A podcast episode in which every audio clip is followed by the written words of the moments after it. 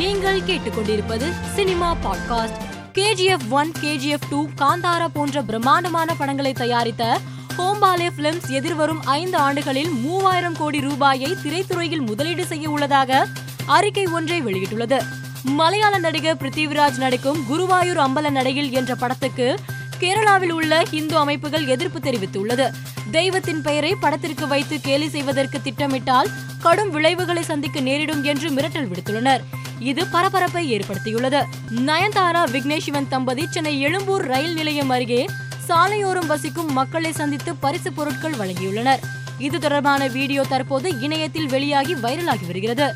நாஷேக்கர் return திரைப்படம் வருகிற ஜனவரி ஆறாம் தேதி நெட்ஃபிளிக்ஸ் ஓடிடி தளத்தில் வெளியாக உள்ளது. இதனை ஓடிடி தளம் போஸ்டர் ஒன்றை வெளியிட்டு அறிவித்துள்ளது. சூர்யா நடிக்கும் நாற்பத்தி இரண்டாவது படத்தின் ஹிந்தி பதிப்பின் திரையரங்க உரிமை சாட்டிலைட் உரிமை மற்றும் டிஜிட்டல் உரிமை ஆகியவை ரூபாய் நூறு கோடிக்கு விற்பனை செய்யப்பட்டு உள்ளதாகவும் பென் ஸ்டுடியோஸ் என்கிற நிறுவனம் இதனை வாங்கியுள்ளதாகவும் சினிமா வட்டாரங்கள் தெரிவிக்கின்றன. இயக்குனர் லோகேஷ் கனகராஜ் நடிகர் ஜெயம் ரவியை சந்தித்து கதை சொல்லியுள்ளதாக கூறப்படுகிறது.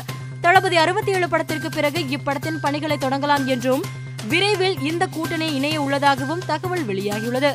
லோகேஷ் ஜெயம் ரவியுடன் எடுத்துக்கொண்ட புகைப்படம் ஒன்றும் இணையத்தில் வலம் வந்து கொண்டிருக்கிறது. மேலும் செய்திகளுக்கு மாலை மலர் பாட்காஸ்டை பாருங்கள்.